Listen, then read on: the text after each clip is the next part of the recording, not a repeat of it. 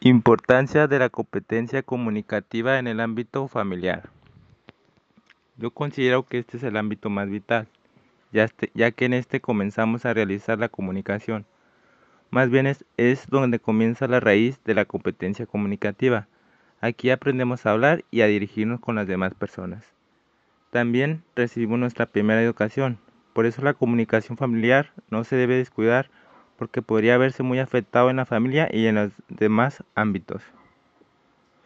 Por ejemplo, si dejamos a un familiar, ya sea un hijo, primo, hermano, etc., que solo juegue videojuegos o ver televisión, en vez de ponerlo a leer o escribir para que se desarrolle su aprendizaje, es probable que esa persona tenga muy poca actitud intelectual.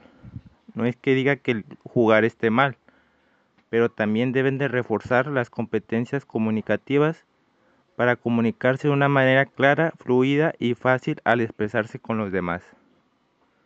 Por eso la comunicación familiar no se debe descuidar porque podría haberse afectado en la familia y en los demás ámbitos de la, de la competencia comunicativa.